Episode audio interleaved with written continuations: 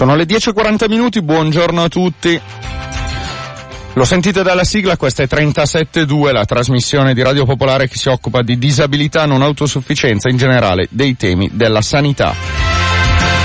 Una puntata un po' particolare, abbiamo fatto una diretta fino a pochi minuti fa sul eh, deragliamento del treno avvenuto tra Pioltello e Segrate, tre morti accertati, una dozzina i feriti gravi, più di cento i feriti lievi.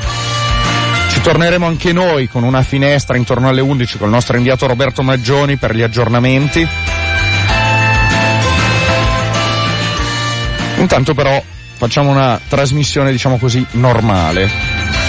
E quindi il numero di telefono per chiamarci lo 0233 001 001 gli sms al 331 6214013 l'email a diretta chiocciolapopolarenetwork.it in settimana ci potete scrivere all'indirizzo 372 chiocciolaradiopopolare.it Grazie a tutti quelli che stanno acquistando il libro di 372 Sanità in Salute. State venendo qui in redazione, sono arrivati i nuovi, quindi li trovate in abbondanza. State venendo in tanti anche alle diverse serate che io e Vittorio stiamo organizzando e stiamo facendo proprio per presentare il libro frutto delle testimonianze vostre qui alla nostra trasmissione nel corso delle quattro stagioni di 37.2 ma stiamo anche portando avanti la nostra contrarietà alla delibera, ormai lo sapete, la riforma sui malati cronici di Regione Lombardia e continueremo a farlo o in coppia o Vittorio da solo o io da solo sul sito radiopopolare.it c'è un articolo che parla del libro, le motivazioni del nostro libro, in fondo trovate in continuo aggiornamento le serate, una volta definite verranno messe anche lì. Grazie, grazie davvero a tutti e di Delibera Cronici parliamo anche oggi, giusto Vittorio? Assolutamente sì, eh, parleremo della delibera con delle interviste partendo da una persona che ha ricevuto questa lettera da parte dell'ATS e poi ascolteremo la testimonianza di un medico. Eh, ma ci sarà spazio anche per altro, parleremo della prevenzione nei figli di pazienti con disturbi psichiatrici. Poi... Ecco, questa cosa arriva proprio da una segnalazione di un'ascoltatrice che lavora in un centro specifico, faranno un convegno, motivo in più per segnalarci le vostre testimonianze a 372 chiocciolaradiopopolare.it perché come vedete partiamo proprio da lì per poi portarle in onda. Intanto do l'annuncio dei dibattiti che ci saranno nei prossimi giorni. Eh, stasera a Brescia alla Chiesa San Giorgio, Vicolo San Giorgio alle 21 eh, sarò presente e parlerò del libro eh, ma anche della delibera cronici, quindi mi rivolgo soprattutto ai bresciani. Martedì 30 gennaio alle ore 21 presso la biblioteca di Cesate in via Piave 5, stessi temi e poi eh, il 10 di febbraio alle 15.30 a Trezzo sull'Adda, non vi so ancora dire il luogo esatto, lo metteremo sul sito nei prossimi giorni, ancora il 13 in zona Baggio, anche qui vi daremo informazioni più precise, il 15 a Monza, il 16 a Lecco alla libreria volante, questo lo so. E allora non dimentichiamoci il 5 alle 21 a eh, Carugate, all'Auditorium Atrion, via San Francesco e il 6 sempre alle 21 a Cernusco sul Naviglio, eh, comunicheremo poi il luogo. Però prima di questi eh, dibattiti ce n'è uno particolare che si svolgerà ehm, tra eh, meno di due ore alle 12.30 eh, la Commissione Sanità di Palazzo Marino eh, discuterà di questo tema e sono stato invitato come eh, relatore.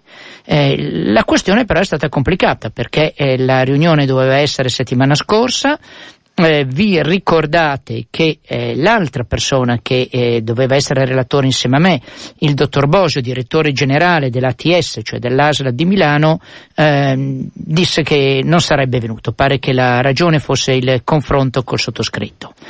Tutto sospeso, riconvocato settimana questa, una prima riconvocazione arriva senza la mia presenza, unicamente col dottor Bosio, eh, protesto, mando una mail alla presidenza della commissione, ma dico ma da quando il comune si fa dettare l'agenda da uno degli invitati?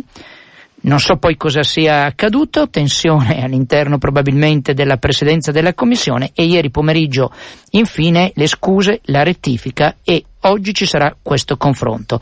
Dovrebbe essere il primo confronto perché finora hanno sempre fuggito di eh, discutere con noi, tra un rappresentante della regione, comunque dell'ATS, quindi dell'istituzione che sostiene e che sta spedendo in questi giorni centinaia di migliaia di lettere e eh, la nostra posizione. Vedremo cosa ne uscirà, intanto andiamo avanti. Tra l'altro Vittorio questa mattina ha chiamato un'ascoltatrice proprio qui in radio, ha voluto parlare con me o con te, c'ero solo io a quell'ora, alle sette e mezza questa mattina proprio per chiedere lumi perché suo marito, malato cronico, ha ricevuto la lettera e lei eh, ha voluto capire meglio da noi il perché non dovrebbe, a nostro avviso, accettare di passare al gestore. Lettere che sono arrivate dal lunedì scorso, dal 15 eh, a tappeto, le prime, poi ne arriveranno altre, è arrivata sicuramente al nostro ospite, al telefono con noi che è Marco Marchetti, benvenuto.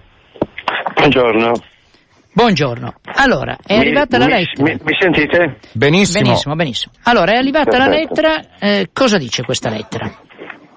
Allora, è un plico un po' complesso, non c'è una lettera sola, ci sono ben due lettere e, una, e un volantino in pratica.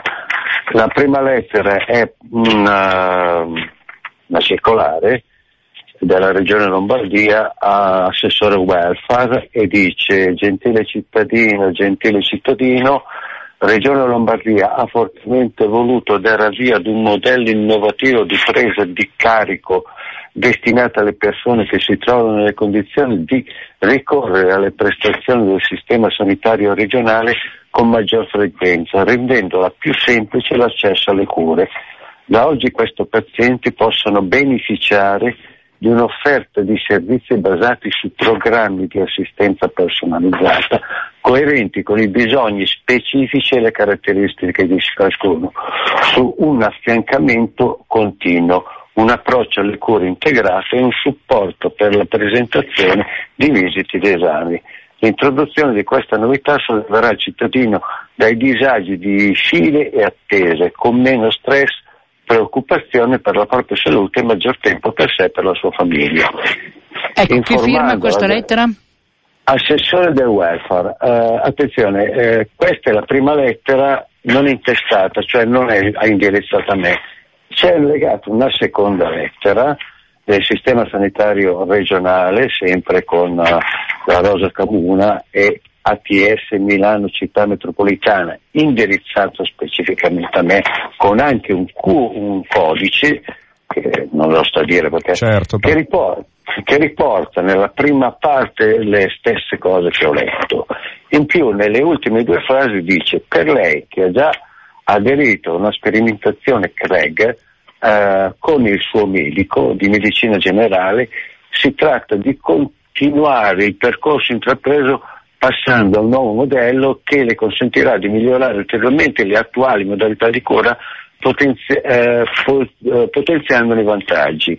Per questo la, cooper- la, la, cooperativa, cioè quella che ho aderito io, Cooperativa Sociale delle Groane, che sino ad ora ha assistito, la, la contatterà per, avere, per poterle fornire un dettaglio maggiori informazioni, dare avvio a un consenso alle nuove modalità di presa in carico dei suoi bisogni di salute. Per ulteriori informazioni sono disponibili eh, sul portale della Regione Lombardia www.regione.lombardia.it. Cordiali saluti, direttore generale dottor Marco Bosio.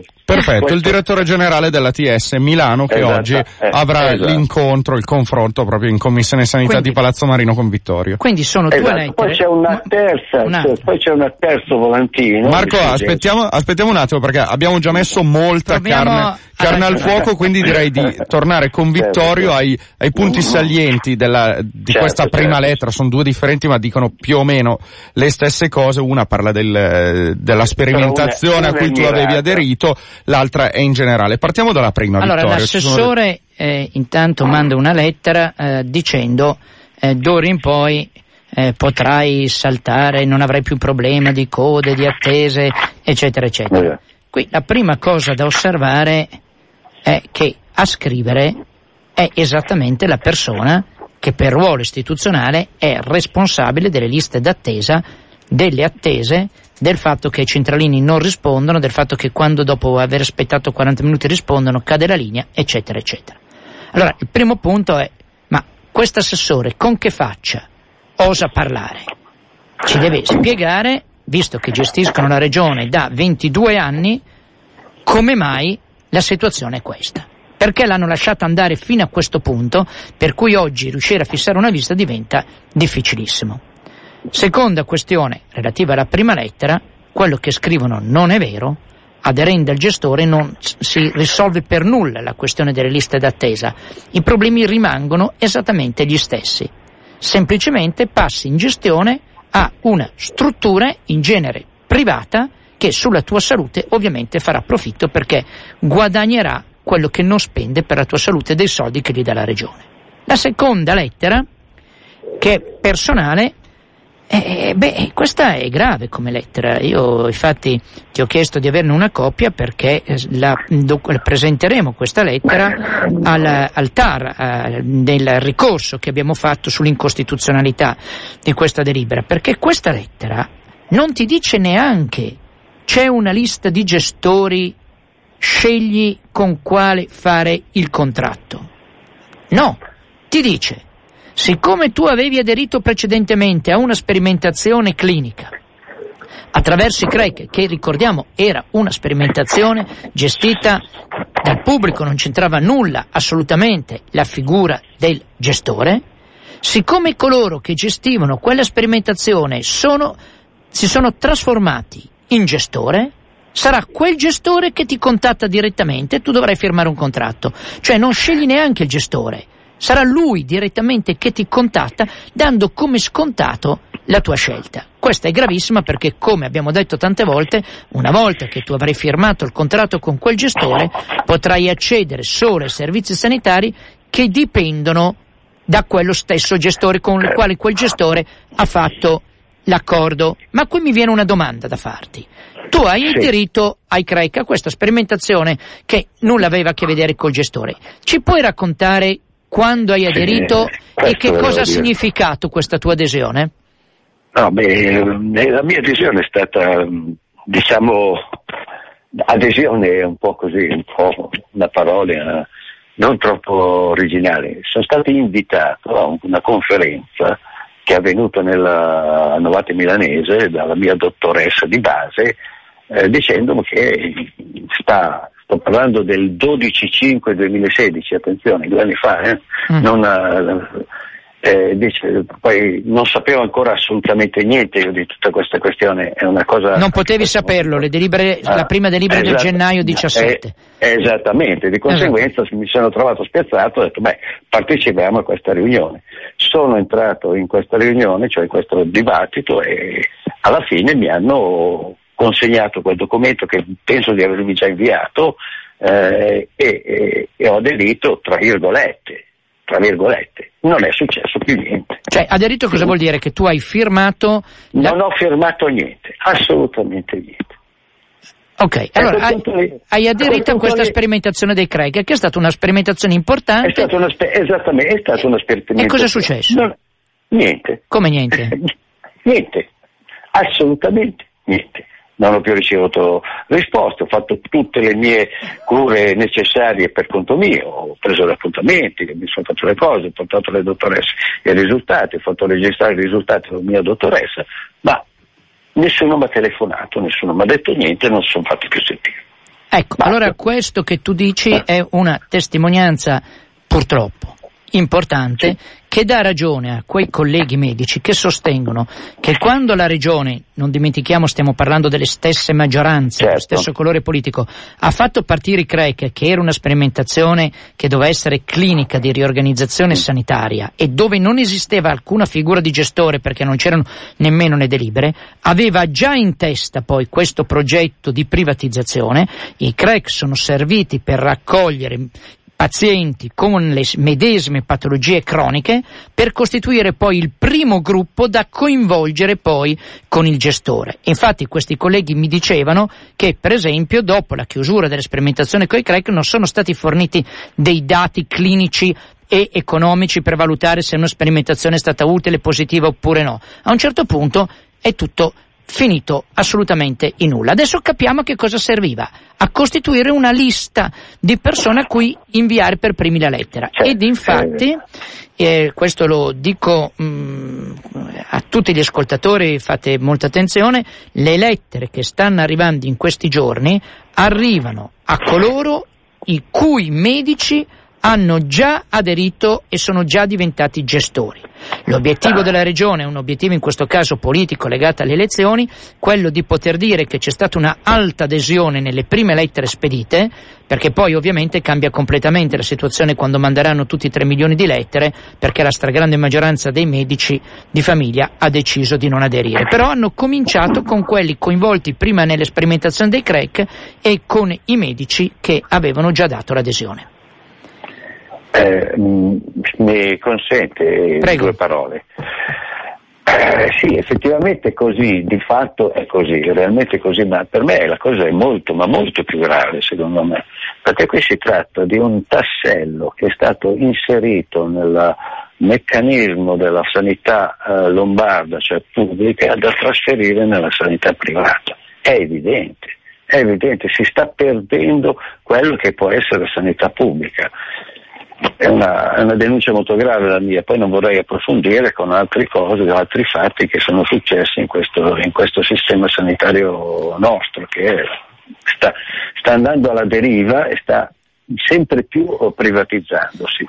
Allora, fermiamoci sì, sì, per ora a questo no, tema. mi fermo qui perché sennò dovrei andare avanti e dire altre cose che non Va non bene così. Marco, gra- grazie mille, Re- resta all'ascolto della trasmissione perché adesso commentiamo, poi stanno suonando i telefoni, magari prendiamo una telefonata. Intanto diamo una notizia che è appena arrivata. Tra poco eh, gli aggiornamenti sul, sul treno. Mi ha scritto uh, un uh, ascoltatore dicendo che su un uh, sito YouTube gestito dalla Regione Lombardia c'è uno spot che pubblicizza eh, il gestore e questa controriforma della regione Lombardia, lui ha cliccato un commento critico che è stato immediatamente cancellato ed è apparsa la scritta con lo stemma della Lombardia, il tuo commento sul post di regione Lombardia è stato contrassegnato come spam. Controlla il commento, aveva semplicemente fatto delle critiche.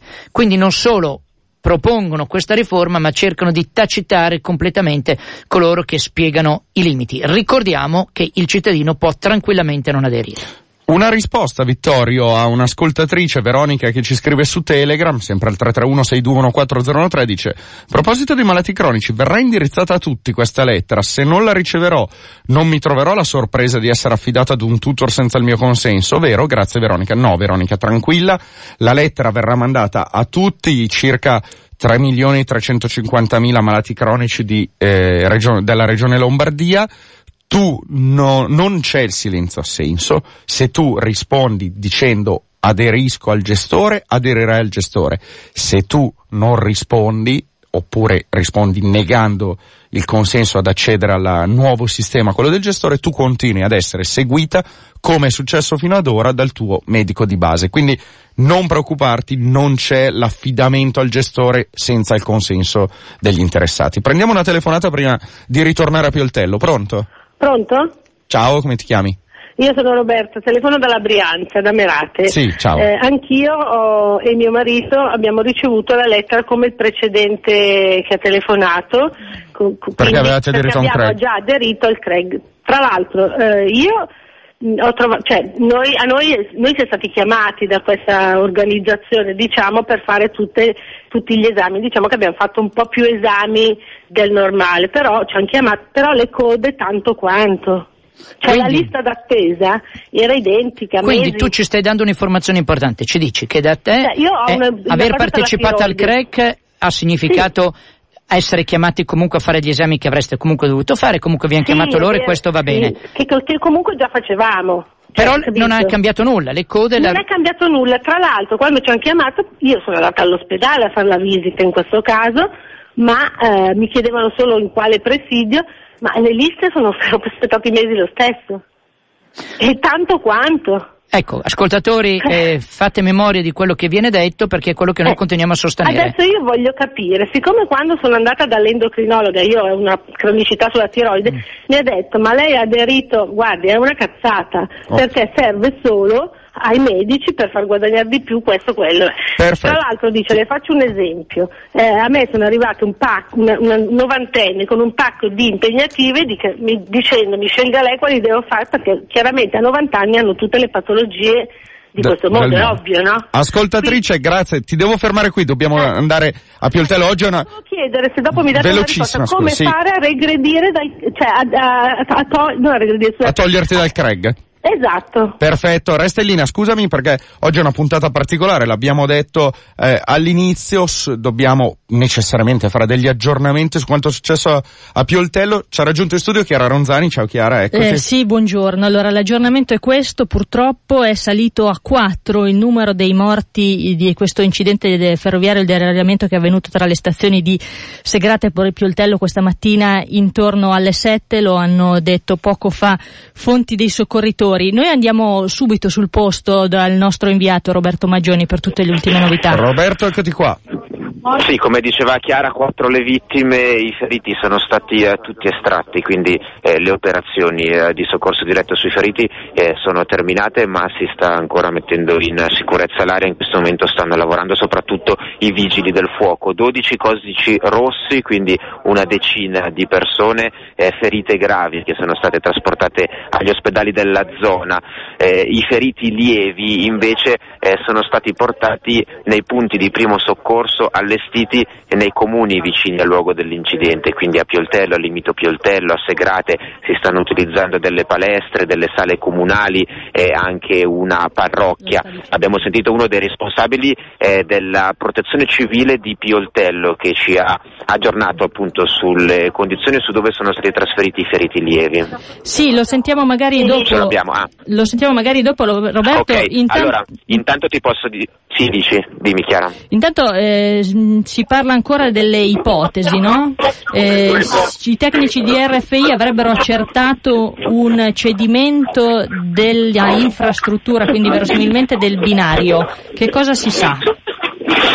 Sì, allora le testimonianze parlano eh, del treno che avrebbe iniziato a tremare eh, poco dopo Pioltello, parlano di un rumore forte, poi le carrozze in mezzo sono uscite dai binari e eh, bisogna capire se eh, in questo momento ecco, vedo eh, due poliziotti che stanno portando fuori alcuni, ehm, alcuni cappotti, ehm, alcuni, insomma, alcuni oggetti dei eh, passeggeri che, erano, eh, che, erano, che stavano viaggiando sul treno li stanno portando fuori, ora li stanno caricando in macchina questi oggetti. Dicevamo sulle cause, bisogna chiarire, bisognerà chiarire se il cedimento dei binari è stato un cedimento strutturale della linea dei binari oppure dovuto al cedimento del carrello del treno che è molto pesante. Eh, le testimonianze, insomma le, le persone che hanno, che hanno, riferito quello che hanno sentito i feriti lievi ecco, eh, parlano appunto del treno che ha iniziato a tremare, eh, di rumore forte e poi eh, i binari sono usciti. Eh, il questore di Milano ha detto che prima del luogo in cui poi il treno eh, si è fermato eh, definitivamente a circa un chilometro e mezzo, due, eh, hanno potuto vedere dall'alto un cedimento eh, dei binari, quindi binari una, eh, che, sono, che sono usciti da insomma, un cedimento strutturale dei binari. Ecco, lì potrebbe essere l'inizio della, eh, quelle che le testimonianze hanno descritto come l'inizio del treno che eh, iniziava a tremare, a muoversi in maniera eh, vistosa, eh, da accertare appunto se per un motivo eh, strutturale di cedimento della linea dei binari, quindi oppure se i binari hanno ceduto eh, per il carrello che invece eh, si è, si, è, danneggiato ed è caduto eh, carrello molto pesante che quindi da lì ha iniziato poi anche a danneggiare conseguentemente la linea ferroviaria. E questo dovrà appurarlo la magistratura che ha aperto un sì, fascicolo per, per, disastro ferroviario, per disastro colposo. ferroviario colposo sì. Roberto Magioni, grazie per ora, ci risentiremo nei prossimi spazi di informazione. Intanto io do il benvenuto al segretario della Filte CGL Stefano Malorgio, buongiorno. Buongiorno. Che idea vi siete fatti di quanto sia accaduto questa mattina? Ma in realtà non abbiamo un'idea molto chiara, è una, una dinamica molto strana, diciamo, ecco, rispetto alle normali dinamiche che possono capitare anche in casi tragici come gli incidenti ferroviari. Una dinamica molto, molto particolare, avvenuta in un tratto di linea con un livello tecnologico eh, adeguato, insomma, perché è una delle linee più trafficate eh, del nodo di Milano, è una dinamica molto, molto complessa anche da capire, anche le dichiarazioni che si sono sono giustamente dichiarazioni di attesa eh, di conoscere gli approfondimenti tecnici senza i quali come dire, fare delle ipotesi diventa estremamente complicato. Come ricordavi tu Stefano Malorgio, eh, quella è una delle tratte tecnologicamente avanzate, interessata non molto tempo fa dal quadruplicamento, quindi diciamo i lavori sono stati fatti non tantissimo tempo fa, eppure eh, a pochi chilometri di distanza, Seggiano, la, la stazione pre- prima di quella dove poi è successo eh, questo incidente di questa mattina, eh, quest'estate c'era stato un altro deragliamento, è un po' in contraddizione col fatto che i lavori lì erano appena stati fatti, comunque proprio perché è interessato il quadruplicamento. Sì, certo, tre mesi fa, adesso poi non ricordo esattamente quando, adesso non so se prima dell'estate. Era fine luglio, il 23 luglio. Eh, fine luglio, sì, ci fu, ci fu un ulteriore episodio dove ci fu un problema di uno scambio sostanzialmente riconosciuto da RFI che poi grazie a Dio provocò eh, danni molto molto minori. Eh, ripeto, eh, io non ho in mano delle ipotesi, devo dire, concrete come ovvio e giusto che sia, insomma, le testimonianze che riportano i viaggiatori corrispondono alla ricostruzione che ci fanno anche eh, altri, quindi bisognerà, bisognerà accertare. Noi in questa fase la cosa che abbiamo fatto, oltre ad esprimere eh, cordoglio e vicinanza alle vittime è stato quello di richiedere gli incontri eh, immediati a RFI, a Trenord, per cercare di capire, insomma, sapendo che poi c'è anche un segreto istruttorio, eh, quali sono le ipotesi che sono in campo. Ovviamente siamo interessati a questo come eh, rappresentanti dei lavoratori, ma anche come, eh, come sindacato in termini generali, perché su quel treno c'erano tantissimi e soprattutto lavoratori e studenti. ecco, sempre restando nel campo delle ipotesi, eh, sì, appunto, stiamo parlando di ipotesi, una è quella di un problema di un cedimento della infrastruttura, l'altra è quella di un cedimento del materiale rotabile di un carrello. Eh, si parla nel secondo caso di eh, carrozze, quelle di un treno eh, costruito tra gli anni 80 e 90. Io intanto le chiedo se i fondi per la manutenzione del materiale rotabile attualmente che, utilizzati da eh, Trenord sono sufficienti? Ma più che i fondi utilizzati per la manutenzione c'è un problema di, di vetustà, di, di, di anzianità del, del materiale quello era un materiale molto vecchio, non per questo però, attenzione, si può dire che fosse un materiale non sicuro, perché se sul materiale vecchio si fa la giusta manutenzione eh, non, presenta problemi particolari di sicurezza, voglio dire.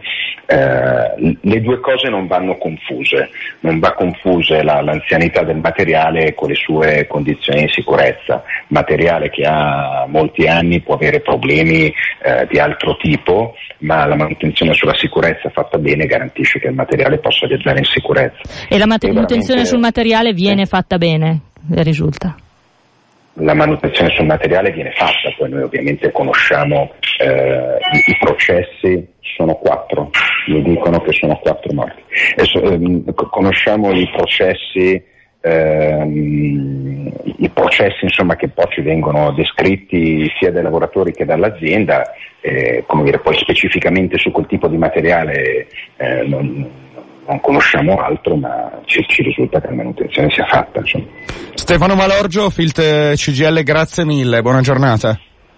Arrivederci. E grazie anche a Chiara Ronzani ovviamente. A voi. L'aggiornamento è che i morti sono saliti a 4 e restano almeno 5 se non una dozzina i feriti gravi ricoverati in codice rosso. Sono le 11 e 9 minuti, Radio Popolare, siete all'ascolto di 37.2, una doverosa finestra di aggiornamento su quanto sta succedendo, è successo questa mattina ma sta andando avanti almeno i soccorsi a Pioltello, tra Pioltello e Segrate, il deragliamento di questo treno, avete sentito, sono saliti a 4 i morti. Vittorio, torniamo sì, eh, leggiamo magari... Saltando un po' qua e là, ma oggi eh, deve essere necessariamente così, alla questione dei, della delibera dei cronici c'è, eh, ci sono degli sms e parto da uno, il più semplice come risposta, un medico di famiglia può fare contemporaneamente anche il gestore? Sì. La risposta è sì. Non, sì, non da solo, può fare il, il medico, oltre a fare il medico di famiglia o mette in piedi una cooperativa, una società con altri medici diventa gestore o lui diventa cogestore di un gestore già esistente, ma rimane medico di famiglia e voi potete continuare ad andare da lui come medico di famiglia senza scegliere gestore. Un altro ascoltatore dice io ho ricevuto una lettera come quella letta in diretta con la differenza che non ho mai aderito ad alcuna sperimentazione né partecipato ad altre cose similari. Sì, eh, diciamo che il primo la prima tranche di lettere eh, sapevamo che sarebbe stata indirizzata a chi aveva aderito a quelle sperimentazioni, i famosi Craig, e, ma anche a un tot numero di malati cronici e poi piano piano no, no, in questi giorni arriveranno anche alle altre. Gruppo, cioè il primo è quello che hai detto tu dei Craig, il secondo gruppo, quindi probabilmente quello a cui appartiene l'ascoltatore che scrive, è quello che loro non hanno aderito ai Craig, ma i loro medici curanti hanno aderito a un gestore e sono quindi diventati o gestori essi stessi dentro una cooperativa, una società o cogestori. Allora, siccome la regione ha la lista dei medici che hanno fatto questa scelta e ha la lista dei cittadini iscritti con quei medici, adesso sta mandando le lettere ai cittadini cui medici hanno aderito ai gestori. Ripeto, la potete benissimo stracciare e continuate a essere seguiti dal vostro medico di famiglia senza problemi. Questi gli sms, vediamo una telefonata, pronto? Pronto? Sì. Sì, ciao. Eh, sì, ciao, mi chiamo Pietro, eh, con Vittorio ci siamo sentiti in questi Beh, giorni. Ricevuta la lettera? No, io non ho ricevuto la lettera perché non ho diritto, io sono un malato cronico e continuo a, a, a seguire il percorso che ormai mi riguarda da cinque anni a questa parte. Eh, ma io vorrei sollevare due questioni, ehm, credo che comunque riguardano i medici di base, quindi il rapporto di fiducia tra il malato e il proprio medico. Eh, dunque, anche rispetto a quanto eh, raccontava Marco, mi, mi, mi, sorge un sospetto, una domanda. Sostanzialmente, partendo da un problema di fiducia tra il malato e il proprio medico, i i, I, medici che hanno aderito a questo percorso hanno trasferito dei dati sensibili dei singoli eh, soggetti malati. Credo, io non so se questo è un aspetto di natura legale importante e da far eh, rilevare, perché vengono sostanzialmente trasferite dati importantissimi di tutela di ogni singolo malato. Eh, vorrei solamente integrare questo con, eh, con un'altra informazione che credo eh, Vittorio probabilmente ne ha conoscenza.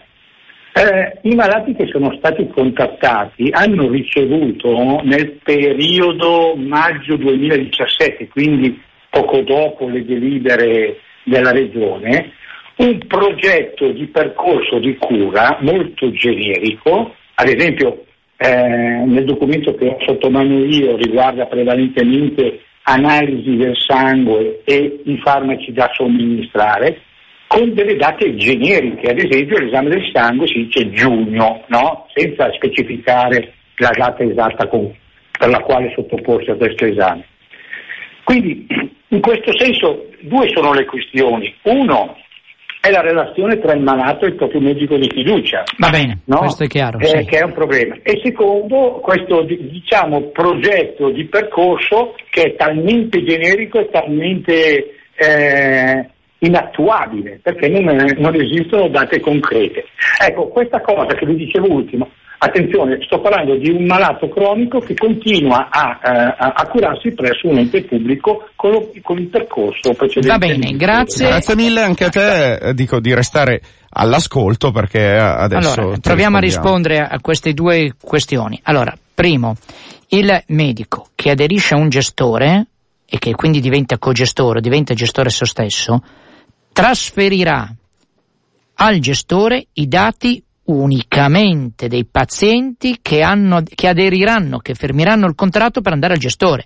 Non è che il medico si porta dietro tutti i suoi pazienti cronici, se lui aderisce a un gestore, allora tutti quanti i, i, suoi pazienti cronici hanno aderito a quel gestore, nel modo più assoluto, ognuno deve firmare un contratto, così risponde anche un altro sms che è arrivato, non c'è nessuna scelta automatica. Se tu hai il medico che è diventato gestore o cogestore e tu non firmi il contratto con quel gestore, il medico non può passare i tuoi dati a nessuno, li deve custodire lui, altrimenti salta qualunque riservatezza. Se invece tu aderisci al gestore, il medico quei dati li potrà ovviamente comunicare al gestore. Seconda questione. La lettera che tu hai ricevuto verso maggio 2017 fa parte di questo percorso preparato direi da diverso tempo per preparare i malati cronici a ricevere poi la lettera definitiva, quella che arriva in questi giorni, e spingerli ad aderire. Cioè ti hanno mandato una lettera prima dove ti dicono vedi che ci occupiamo di te, ti diciamo che dovrai fare questi esami, che tu sapevi già perfettamente, ti dicono qual è il periodo in cui li dovrai fare, dopodiché però non risolve nulla con la questione delle liste dell'attesa e te le dovrai continuare a prenotare tu. Sul rapporto col medico di famiglia, eh, oggi proviamo a approfondirlo. Sì, perché abbiamo intervistato eh, Giampiero Riboni, del Forum Salute di Milano che ci ha un po' spiegato intanto come si potrebbe organizzare diversamente la sanità senza entrare nel sistema dei gestori e poi ci ha raccontato un'esperienza di medici associati che già lavorano bene in quel modo ma che non c'entra niente con l'idea del gestore portata avanti da Giulio Gallera e dall'attuale eh, maggioranza in Regione Lombardia. Sentiamolo. Questa delibera di giunta prevede che i cronici suddivisi in tre livelli con una sola patologia, con due o tre patologie o con più patologie croniche vengano presi in carico da dei gestori. Questi gestori possono essere rappresentati dalle eh, ASST, cioè le strutture eh, territoriali ex ASL, da eh, strutture pubbliche o private accreditate come ospedali, quindi il Niguarda piuttosto che San Raffaele o l'Humanitas, da gruppi di medici associati in cooperative o il singolo medico può diventare co-gestore con uno di questi grossi gestori e gli è demandato esclusivamente la compilazione del PAI. Il paziente è legato al gestore che dovrà scegliere con un contratto di diritto privato per un anno. Questa è un po' la situazione generale.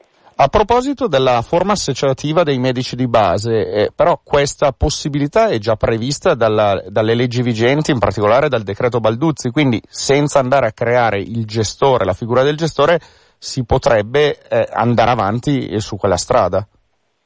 Ma certo, il decreto Balduzzi è la legge 189 dell'8 novembre 2012, quindi sono passati sei anni da quando è stata emanata e anche l'accordo nazionale del lavoro dei medici di medicina generale del 29 luglio 2009 prevede delle forme associative e l'attuazione di questo decreto Balduzzi a livello nazionale sarebbe la risoluzione. Perché? Perché il decreto Balduzzi prevede obbligatoriamente per i medici di medicina generale due forme di associazionismo. La prima è rappresentata dalle cosiddette AFT, aggregazioni funzionali territoriali, intese come forme organizzative monoprofessionali, solo medici di medicina generale, deputate all'assistenza di non più di 30.000 eh, pazienti contro i 200.000 che ogni gestore di cronici oggi può avere e il gruppo di medici non deve superare i 20. Questa forma eh, associativa ha il vantaggio di mettere i medici insieme, quindi di non avere autoreferenzialità, ma di scambiarsi opinioni, pareri e valutazioni sul paziente. L'altra forma associativa, che è sicuramente la più interessante, è rappresentata dalle UCCP, Unità Complesse di Cure Primarie, che sono delle forme organizzative multiprofessionali che eseguono prestazioni e assistenziali tramite il coordinamento e l'integrazione di varie figure, medici di medicina generale, specialisti, infermieri, tecnici della riabilitazione, ostetriche, personale sociosanitario, operatori della prevenzione e dispongono di una diagnostica di primo livello. Le regioni disciplinano queste unità complesse di cure primarie privilegiando reti di poliambulatori territoriali che sono dotate già della struttura fisica delle mura in cui svolgere l'attività, che devono essere aperte 24 ore su 24, 7 giorni su 7 e sono in collegamento con le strutture ospedaliere territoriali. Queste strutture in Lombardia avrebbero dovuto coincidere con i PREST, i presidi sanitari territoriali previsti nel libro bianco di Maroni quando ha disegnato all'inizio la sua ipotetica riforma della sanità eh, lombarda. Oppure potrebbero coincidere con le case della salute, come in altre regioni, come l'Emilia Romagna e la Toscana, per esempio. In queste strutture, oltre eh, si pratica anche quella che viene definita medicina di iniziativa, cioè non attendere che il paziente cronico o non cronico venga dal medico, ma laddove il paziente viene meno al suo impegno di visite periodiche, eh, non viene a ritirare periodicamente i farmaci che deve assumere, viene direttamente contattato a casa da un infermiere telefonicamente o anche al domicilio si reca l'infermiere per vedere i motivi della mancata compliance con i farmaci o con la diagnostica che deve periodicamente eh, fare.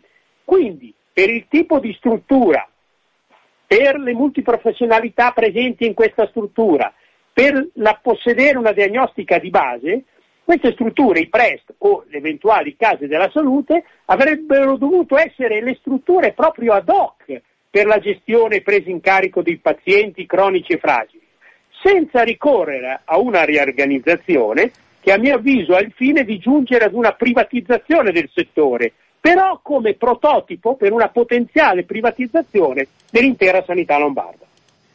Ecco Vittorio, così eh, insomma eh, Giampiero Riboni spiega un po' come si potrebbe fare. Sì, è, è, interessante perché lui spiega quello che già si potrebbe fare adesso in base al decreto Balduzzi e che eh, le regioni avrebbero dovuto sostenere, avrebbero dovuto investire in questo, cioè costruire, eh, favorire la costituzione di questi gruppi di medici di medicina generale che eh, si mettono a lavorare insieme, eh, potenziano quindi lo studio, possono avere alcune strutture della segreteria, ha la possibilità di fare anche alcuni esami ematochimici semplici senza dover mandare le persone in laboratorio e tutto questo all'interno del Servizio Sanitario Nazionale e questa è una cosa molto importante. Le esperienze ci sono in altre regioni, in Lombardia ce ne sono poche proprio perché pochi sono i sostegni che arrivano dalla regione, sostegni economici. Eh, rispondiamo alla signora che chiedeva come faccio a cancellarmi dai CREC?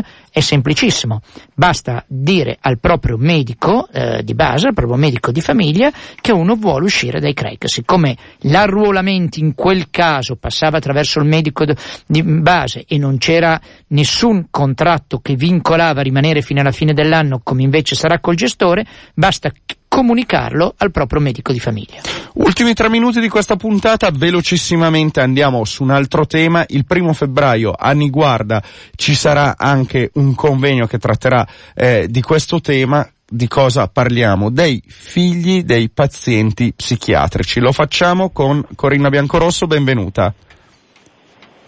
Buongiorno a tutti, mi scuso per la voce ma ho preso un'influenza bestiale. Beh, è, è, stagione, non preoccuparti. esatto, è, è esatto, stagione. A proposito di 372. Tu lavori allora... in un centro psicosociale eh, di sì, Milano, fai capo proprio all'ospedale Niguarda e insieme esatto. a un'associazione che si chiama Contatto Onlus ti occupi proprio di questa, eh, di questa tematica un po', diciamo, bistrattata, almeno qui in Italia. Sì, esatto, esatto, cioè il problema della prevenzione c'è sempre stato nei nostri servizi, cioè più perlomeno per noi operatori vedere le famiglie eh, dei nostri utenti un po' sofferenti. Eh, teniamo presente che mh, circa eh, ricerche che mh, sono di almeno una decina di anni fa ci dicono che il 40% dei figli degli utenti depressi è destinato a sua volta a presentare un episodio depressivo. Ovviamente la genetica non c'entra, ma quando in una famiglia una persona sta male, generalmente stanno male un po' tutti. E soprattutto i bambini che spesso si colpevolizzano della malattia dei genitori. Quindi dal punto di vista legislativo c'è un po' un vuoto in Italia rispetto alla prevenzione e alla presa anche alla cura della famiglia in quanto tale, non solo della persona, dell'utente psichiatrico. C'è da dire che appunto, volevo anche ricordare che quest'anno ci sono, mm, sono 40 anni della legge Basaglia eh, di fronte a questo vuoto un po' legislativo ma anche operativo, nel senso che noi nei CPS ci prendiamo cura della persona, eh, la persona che abbiamo innanzi a noi, cerchiamo giustamente nella sua storia, ma ci manca invece l'idea di ricollocarlo nella contemporaneità, di capire se la persona che abbiamo di fronte ha in questo momento desiderio di diventare genitore o, già, o lo è già. Ecco, quindi ehm, nel 2009 in Lituania ci fu un congresso dove soprattutto l'associazione Contatto che poi ci propose questo progetto eh, si, si, rese conto che nel nord Europa e in altri paesi invece questi programmi addirittura ministeriali esistevano di prevenzione proprio delle famiglie con patologia psichiatrica e quindi anche nel nostro, nel nostro CPS abbiamo adottato questo progetto che si tratta solamente di favorire la comunicazione all'interno della famiglia. Scusa, cioè quindi concretamente parlare. cosa fate? Allora, noi invitiamo le persone che hanno bambini da un'età dai 4-5 anni fino ai 18 anni, eh, vengono invitati eh, già mh, appena arrivano al servizio eh, gli viene dato un volantino di questo progetto, vengono invitati a fare questo percorso che è con me e con una psicologa dell'associazione Contatto, dove parliamo di che problemi ci sono in famiglia, su, mm, che cosa succede, cosa succede quando la persona, l'utente non sta bene, come stanno i bambini e eh, se l'utente ci permette parliamo anche con i bambini, cioè parliamo tutti insieme di che cosa è successo. E questa cosa... sarebbe una cosa fondamentale perché la legge Basaglia che chiudeva i manicomi, prevedeva diversi interventi preventivi, molti non sono stati realizzati e quindi molte famiglie eh. si sono trovate abbandonate a se stesse, ma non per la legge Basaglia che ha chiuso i manicomi, no, ma per gli interventi no. mancati. Esatto, eh, esatto, Noi siamo in chiusura, dimmi solo, ma esatto. come fate a fare questo con i tagli al personale che ci sono stati? Velocissimo. Eh. Niente, io dedico una parte, io oltre al mio lavoro faccio anche questo, alcune ore alla settimana e l'associazione prende delle, um, così, um, prende dei progetti, ca- Fondazione Caripro piuttosto che il Comune, Insomma, in aggiunta, in aggiunta a, sì, al normale lavoro del CPS. Corinna, eh. grazie mille, ricordo il convegno il primo febbraio a Niguarda, buona giornata. Grazie a voi. Vittorio, sul sito di Radio Popolare tutti gli appuntamenti li abbiamo detti all'inizio dove saremo in giro come una trottola a presentare il libro a parlare della delibera. E ad alcune delle domande che sono arrivate oggi risponderemo nella prossima puntata per questioni di tempo, ma non mancheremo di rispondere. Ciao a tutti, a giovedì.